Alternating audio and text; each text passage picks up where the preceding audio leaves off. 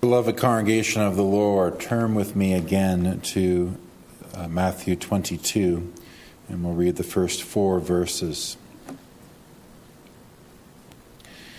And Jesus answered and spake unto them again by parables, and said, The kingdom of heaven is like unto a certain king, which made a marriage for his son, and sent forth his servants to call them that were bidden to the wedding, and they would not come. Again, he sent forth other servants, saying, Tell them which are bidden, Behold, I have prepared my dinner. My oxen and my fatlings are killed, and all things are ready. Come unto the marriage. Children, when we talk about great teachers, people who are able to explain things from the Bible, who would you say is the very greatest of teachers? Well, maybe you thought of the Lord Jesus Christ. He, indeed, is the greatest and the best of teachers. When he spoke, everyone could understand him. And the way that he spoke was often by means of parables. Parables. And children, I'm sure you've, you've heard of parables before. Maybe you've even had parables explained to you in this way. A parable is a story that explains heavenly realities through an earthly picture. The parable, you see, it gives a story of things that we can see and relate to, but it is like a window, causing us to behold great and glorious truths that the Lord would reveal to us. Jesus used parables, you see, in order to explain the mysteries of his gospel. But there's another aspect to parables that we all need to understand. When his disciples asked him, why was it that he so often preached and taught by means of parables? In Matthew 13, verses 10 to 11, he answered them in this way Because it is given unto you to know the mysteries of the kingdom of heaven, but to them it is not given. You see, Jesus explained that wherever the parables are brought forth, there is a great dividing line among his hearers. The very simplicity of these parables causes the proud and the unbelieving to stumble at them, to reject the glorious truths revealed, revealed in that parable. At the same time, those who will humble themselves and receive the teaching of the Lord Jesus Christ in faith shall indeed find the mysteries of the kingdom of heaven revealed to them. It is with this that we approach with fear and trembling the first of a number of sermons on this parable of the wedding banquet. Chapter 22, verses 1 to 14 of Matthew's Gospel. It is set forth, you see, at a crucial time in our Lord Jesus' ministry. He is entering into that climactic conclusion of his long series of battles and confrontations with the scribes and Pharisees. He has purged the temple of thieves who would seek to pollute the temple, that house of prayer, with their corruptions and selfishness. He is, as a great object lesson, taken a fig tree and pronounced a word of judgment upon it that he would bear fruit no more, representing his fruitless people of the Jewish church who will not bear forth fruit of repentance and so will incur his judgment. And in these final parables that the Lord Jesus pronounces upon his hearers, he is setting forth the terrible situation that will befall the Jewish people. The Messiah having come to them, the Messiah having revealed the secrets of the kingdom unto them, he will finally be rejected by this people. And for those who reject his message, they shall indeed incur this terrible judgment. You see, the parables are not just these cute stories which we may think about and be entertained by. No, indeed, they search the hearts of sinners of every age. And they bring to the focus the claims upon the Lord Jesus, of the Lord Jesus upon our souls as we consider the first part of this great parable and the truths revealed therein, we will see in verses 1 to 4 the great theme all things are ready. All things are ready. And we will see in the first place the gospel's provision.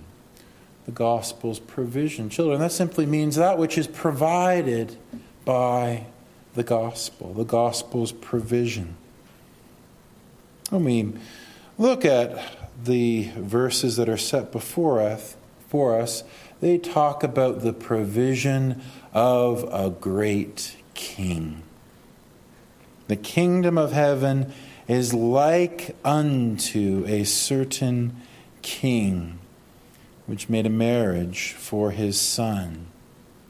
Maybe you remember last May there was the coronation of the very next king of Canada. There was King Charles III replacing Queen Elizabeth. And in that great coronation ceremony, we saw a man who was arrayed in golden clothing and a great golden robe, a great golden crown placed upon his head a royal scepter representing authority. And there he was, enthroned in great splendor and awesome prestige. Why all this spectacle? Because, according to the traditions of that ancient Christian kingdom, though long forgotten, I fear, in their substance, the king is to be understood as a representative, representative of God's authority. That all legitimate authority, it rests with the king as the chosen representative of God to enforce justice and righteousness through a right and a holy rule. That is the legitimate role of every civil government. However, it is draped up with different ceremonies or different titles. That is the essence of it. And Jesus, here, in speaking of a certain king, would have us to fashion our thoughts of God according to this picture. There is a king. But whereas in the story the king is a mere human subject, it points to a great heavenly truth of the great sovereign Lord's authority. The one who is without body, parts, or passions, the one of whom it is said that even the heavens and the heavens of heavens cannot contain him, the one of infinite majesty, righteousness, wisdom, and might. He is the great Lord, the great God, the great King of kings, the great Lord of lords, to whom all authority, honor, and power is to be rendered. How do you fashion your thoughts of God? Just as a buddy, just as a friend, just as one who can suit your own needs and fancies when your desires must be met? Or do you think of God in this way as a true and a righteous king? How do you think of his gospel? How do you think of his word? Is it a word of authority? And indeed, one that provides with that authority. This king, you see, with all authority, he is, has prepared a wedding. That's what we read there. The kingdom of heaven is like unto a certain king which made a marriage for his son. This marriage or this wedding is for the king's son. And as every father delights in his son as somewhat of his image and the uh, one who carries on his legacy, so also a king invests a special kind of delight in his son as the one who is his heir.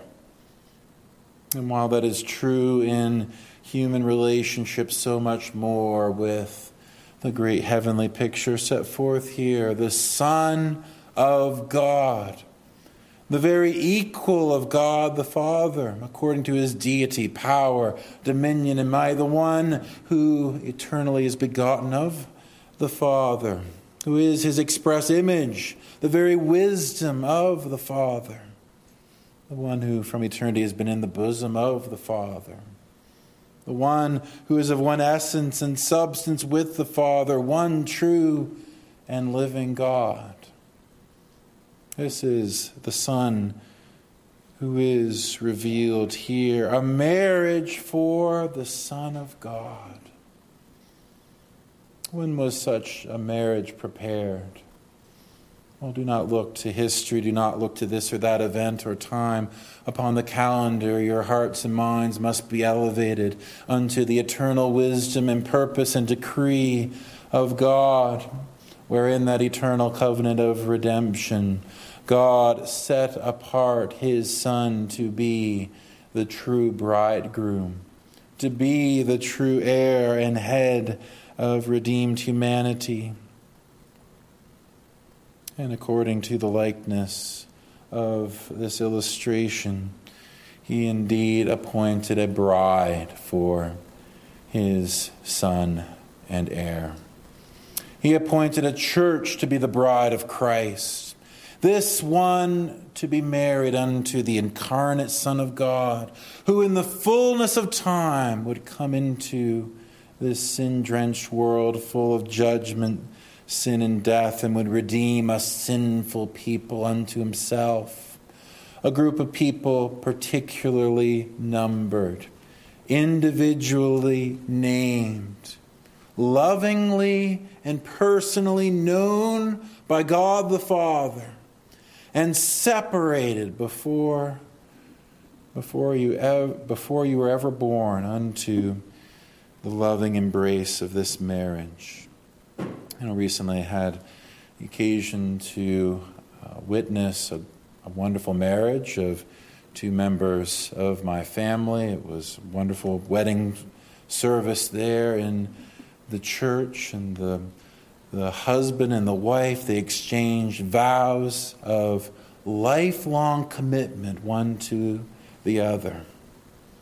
They were received into that covenant of marriage, and afterward there was a great feast, a great banquet afterward, as all the family and friends of the bride and groom were gathered, and in keeping with, with family tradition, what the family had prepared was these parallel pictures of the bride and the groom as they were growing up. There they were as little babies. There they were as young children, then in teenage years, and on and on until finally they met one another, fell in love, and marriage was proposed. And it occurred to me that all that time, long before they ever knew one another or before marriage was ever thought about in their minds, in the mind and purpose of God, this man and this woman were appointed one for another.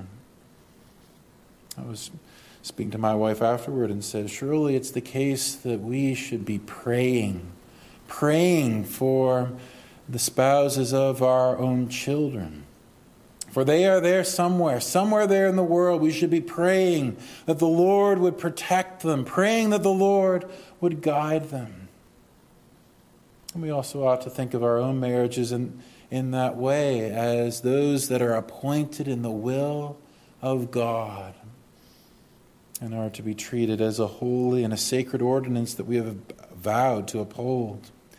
But if we would regard human marriage as important, how much more this eternal marriage covenant of the Son of God with his church, his, his chosen bride. All the blessings of salvation are promised in this marriage covenant. They are secured and appointed for the sinful people, that they would be brought into the embrace of the love of God through and in their blessed bridegroom, that they would be brought into this eternal relationship as those who, though separated from God by nature, by their great sins, yet are redeemed unto this holy calling, redeemed to be presented faultless before the throne of God upon that great day of days, where the bride of Christ, all of his redeemed people, will be sanctified through his blood and, and sanctified through his spirit and presented as a glorious bride fit for the perfect worship and communion and bliss of God in heaven. There we have a wedding that is prepared. But this wedding, you see, is also connected to a great feast. It seems to be this that is the, mar- the part of the marriage that is set forth in the parable. And of course, a parable doesn't convey every uh, truth, and you shouldn't dwell upon every particular, but, but there's this that is set forth. The great feast is prepared in connection with this wedding. Notice how the king speaks of it there in verse 12 Behold, I have prepared my dinner, my oxen and my fatlings are killed, and all things are ready. Come unto the marriage. All things are ready, everything is prepared. You know, it may be the case that your wedding was a very simple affair, just a small number of, of families there and it may be the case that just a few friends were gathered there for that wedding. And if it was done according to the will of God, it was surely a, a wonderful occasion. But when we think about a wedding for a king, for indeed the king's heir, then surely nothing will be held back but a great and a rich banquet, the very best that the kingdom has to offer will surely be in store.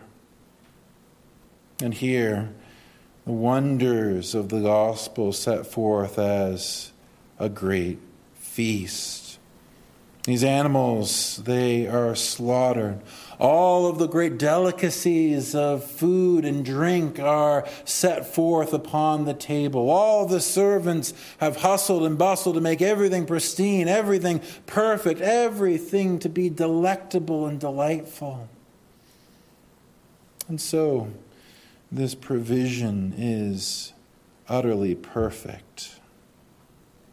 Indeed, the gospel set forth in numerous scripture passages in, in exactly this way as a great feast.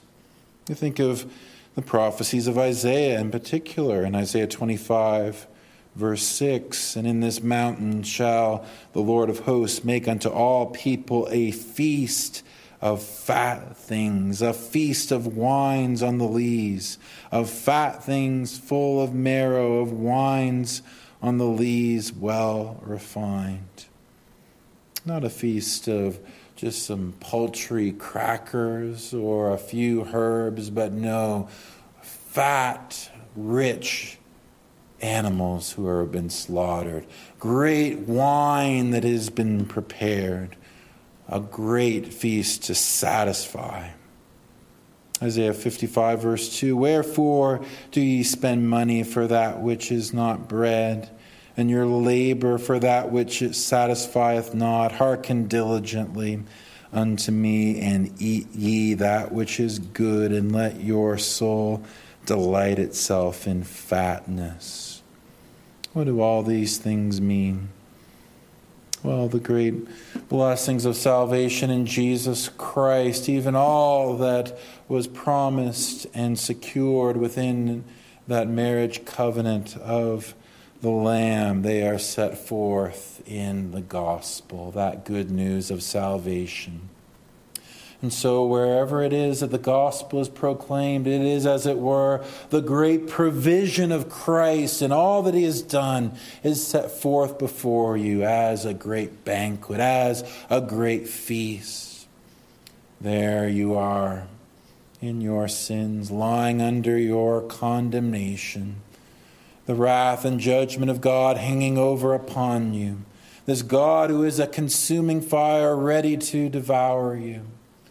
But in his infinite love, he does set forth before you the provision of Christ and him crucified. Even the broken body and the shed blood of the Lord Jesus Christ, in his righteousness, in his suitability as your substitute and sin bearer. He is presented before you, Christ, as the substitute to take your place and all is ready. Did not he say there upon the cross, It is finished? This one who had come into the world, the one who had lived a perfect life, enduring all the wrath of God in the place of his people, he indeed endured an exquisite, intricate, unfathomable pain and anguish the perfect wrath of God against a hell deserving people. He took that cup, the cup of the Father's wrath, and he drank it to the very dregs. He endured, both in body and in soul, the excruciating anguish of the wrath of God and purchased a, a full and perfect righteousness. Nothing is lacking. Everything is perfect. The very Son of God, the one who made the worlds, the one who is worthy to receive a million worlds as his inheritance, he has given his very life. A life that was worthy and was uh, com- commensurate to the salvation of a billion worlds, has died in the place of sinners. And so it is set before you set before you not just to gaze upon, not just to consider, but that this message would be received. That your aching soul, that your wounded heart would lay hold upon the great benefit that is set forth. Why do you labor for that which is not food? Isaiah had asked. Why is it that in comparison to all the other things that you may feast upon, the dirty promises of this world of pleasure, the pitiful excuses that you render for your sins, the half hearted attempts at being right with God apart from the finished work of Christ. All these things have nothing to be compared to the great provision of the gospel. It is set forth as the feast of a king, as the one who has prepared that which is perfect and suitable for majesty. And here we are, but worms.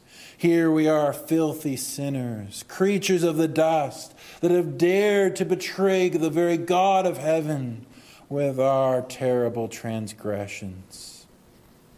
It is much greater than if a king had taken a bunch of ragged beggars and brought them into the very king's table. No, much greater than that. He takes rebels, he takes traitors, he takes those who are sworn enemies of him, and these are the ones who he presents this benefit to.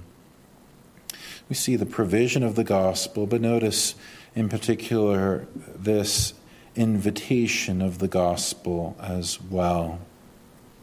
Notice again Behold, I have prepared my dinner, my oxen and my fatlings are killed. All things are ready. Come unto the marriage, he says. This was a message of invitation. Invitation that his great wedding feast should be received. Come to the wedding, the people were bidden. Indeed, a number of things are noteworthy about this aspect the fact that the gospel is an invitation. One thing to notice here is that there are these servants that are commissioned. Notice how it's put. The kingdom of heaven is like unto a certain king which made a marriage for his son and sent forth his servants to call them that were bidden to the wedding that they and they would not come. Servants who were sent. Who is it that Jesus has particularly in mind? What is it that this picture points to? Well, it seems that the principal audience here is the Jewish church of the Old Covenant. And so we could think of the many different servants of God who proclaimed the kingdom and salvation of Jesus Christ. We think of the prophets like Jeremiah, Elijah, Isaiah, and so forth. We think of John the Baptist, he who came preaching repentance, saying that the axe is laid upon the fruit of the tree, bear fruit in keeping with repentance. We could think of the disciples of Jesus himself. In Matthew 10, it speaks of how they are sent forth by Christ to cast out demons, to raise the dead, to perform miracles, and yes, to preach the kingdom of heaven. But surely we can say that inc- included in this principle and in this illustration, in one way, is every true herald of the gospel, every gospel preacher. Even the Apostle Paul spoke in this way in uh, 2 Corinthians chapter 5, verse 20. He said, Now then, we are ambassadors for Christ, as though God did beseech you by us. We pray you in Christ's stead, be ye reconciled to God.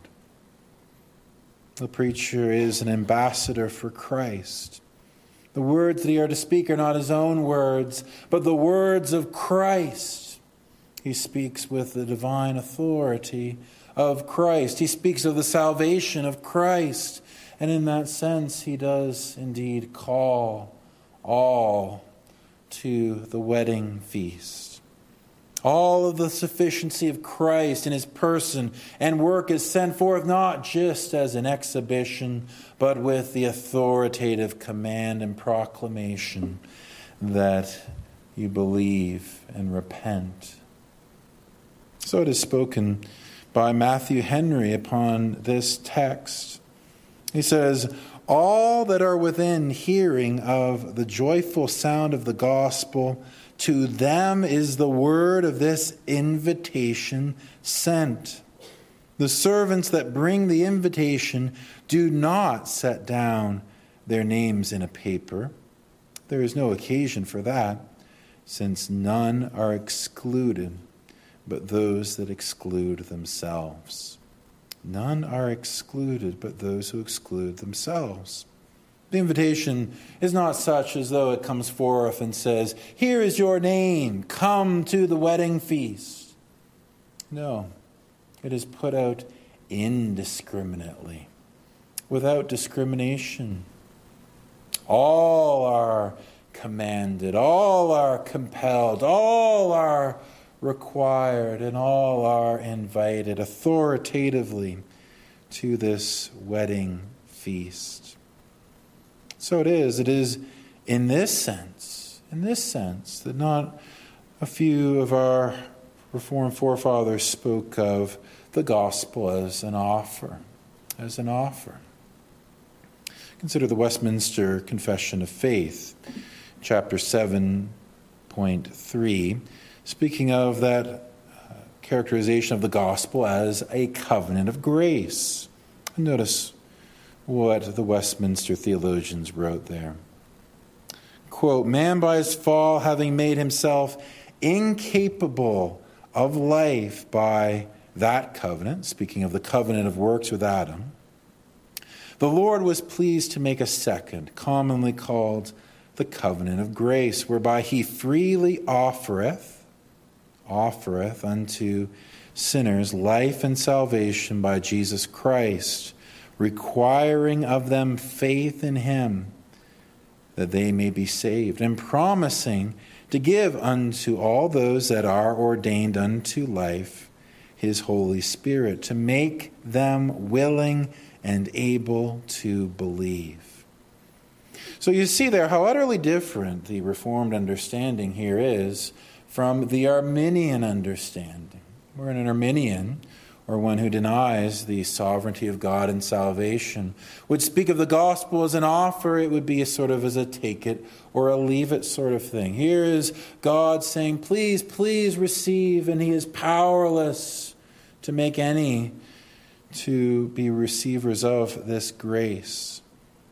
And yet, the Reformed confess that indeed, where the gospel is offered, God is at work authoritatively calling his elect people by his Holy Spirit and granting unto them not only the external calling with their ears, but the internal calling in their hearts. So it is that the Westminster Shorter Catechism, question 31 What is effectual calling? That calling which is effectual unto salvation. Answer Effectual calling is the work of God's Spirit whereby convincing us of our sin and misery, enlightening our minds in the knowledge of Christ, and renewing our wills, he doth persuade and enable us to embrace Jesus Christ, freely offered, freely offered to us in the gospel. So, also, our own canons of Dort in heads 3 and 4 of doctrine in Article 8. We read, As many as are called by the gospel are unfeignedly called. For God has most earnestly and truly declared in His word what will be acceptable to Him, namely, that all who are called should comply with the invitation, and moreover, seriously promises eternal life and rest to as many as shall come and believe in him. Article 9. It is not the fault of the gospel, nor of Christ offered therein, nor of God who calls men by the gospel and confers upon them various gifts, that those who are called by the ministry of the word refuse to come and be converted. The fault lies in themselves. So you have it. The sovereign purpose of God is to send forth his gospel in this great authority, setting forth the excellency of Christ with the warm invitation that sinners come and receive life and forgiveness through the blessed Savior, the Lord Jesus Christ. Notice that this is the most warm and inviting of invitations. Behold, I have prepared my dinner. My oxen and my fatlings are killed, and all things are ready. Come unto the marriage. Come, says God. Everything is set forth before you. Everything that is necessary for your good and salvation is prepared. So it is that it is appointed to men that they must reckon with this God. They must not cast this aside as just so many words. They must not wait until this or that qualification may be met before they would take this seriously. No. The word of the gospel is the very word of God, and none is allowed or permitted to neglect it. So it is that we see not only the gospel provision, but also the gospel's invitation. And I would speak to you in this third place of this gospel's requirement. And I would speak to you very personally now. For the truth is that you cannot deny but that God has come close to you today. You cannot deny that He has come close through the word of His gospel. He has spoken to you of a Savior who is sufficient and willing to forgive you all your sins, of His perfect, blessed work upon the cross, and God who has come so close and so personal with His gospel. He would have you understand that you must receive His invitation. You must do so. And any number of excuses may be offered at this point. Well, I would insist upon seeing the names that are written upon the Lamb's Book of Life. I would insist upon knowing my state of election before I can come unto Christ. Oh, how foolish and how vain to imagine that anyone could know or be assured of their election apart from Christ. You see, the only thing that God's election concerns in this respect of the predestination of some unto eternal life and others unto eternal death is this that in his everlasting grace and love a certain number are indeed appointed in Christ to receive this salvation. But it is not apart from Christ or prior to coming to Christ or being engrafted into Christ by faith that you can know yourself to have any stake in this election. The only word of the Scriptures unto you who have rejected the call of the gospel unto this point is the word of the law that the one who does these things, the full requirements of the law under the covenant of works, the one who does these things shall live by them. But that the wages of sin is death. No other word can be spoken unto you concerning your state. And so understand what a desperate situation you are in. You lie in the midst of death as one who is but a hair's breadth away from an endless eternity under the wrath of God in just judgment for your sins. And you must pay to the uttermost farthing. You must pay every last penny of your colossal debt, never to have repaid it fully, for the wrath of God will ever abide upon you. And so it is that there is no time for games. There is no time for speculation. There is no time for anything but this. The Lord has come close to you today. He has come close to you in His great word of grace, even that of the gospel. Speaking of His eternal love, His never ending grace, the full suitability of Christ as your sin bearer, and He will demand that you respond. He will demand that you respond, not by putting this off and delaying, well, maybe tomorrow I'll get serious about my soul. Maybe another time I will actually consider my spiritual condition. No, but right here, right now, Christ comes to you in his gospel and he requires that you receive him. His broken body and shed blood is here to be eaten and to be drunk. He is to be feasted upon. He is to be delighted in. Here is the wonderful riches of communion with God, restoration to your created purpose, to be renewed into the very image of God, to be His creature, His renewed creation in Christ, to have perfect fellowship and bliss in this life and in the life to come. And where such things are held forth, you will be as one of those whom Matthew Henry says, but exclude yourself. That is what it is. To not believe the gospel, to have this or that excuse for your terrible sin of rejecting Christ, it is only this you are excluding yourself from salvation. Do not imagine that even for a moment you can blame God and say, Well, if God would show me that I'm elect, then I can believe, then I can trust, then I can embrace Christ with my arms of faith. Do you not know that the arms of love are outstretched also to you?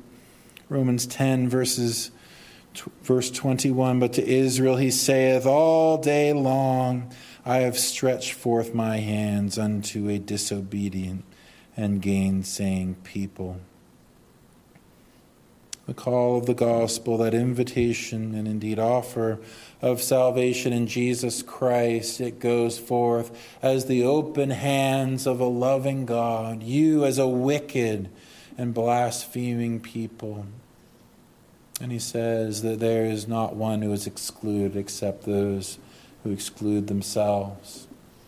Here is the solemn purpose of God that on that great day of days where you will stand before Him, and God forbid, having lived a whole life of rejecting this offer time after time, and stand before His great judgment seat, you will not be able to say anything other than this Christ came close unto me, and it was I who pushed Him away.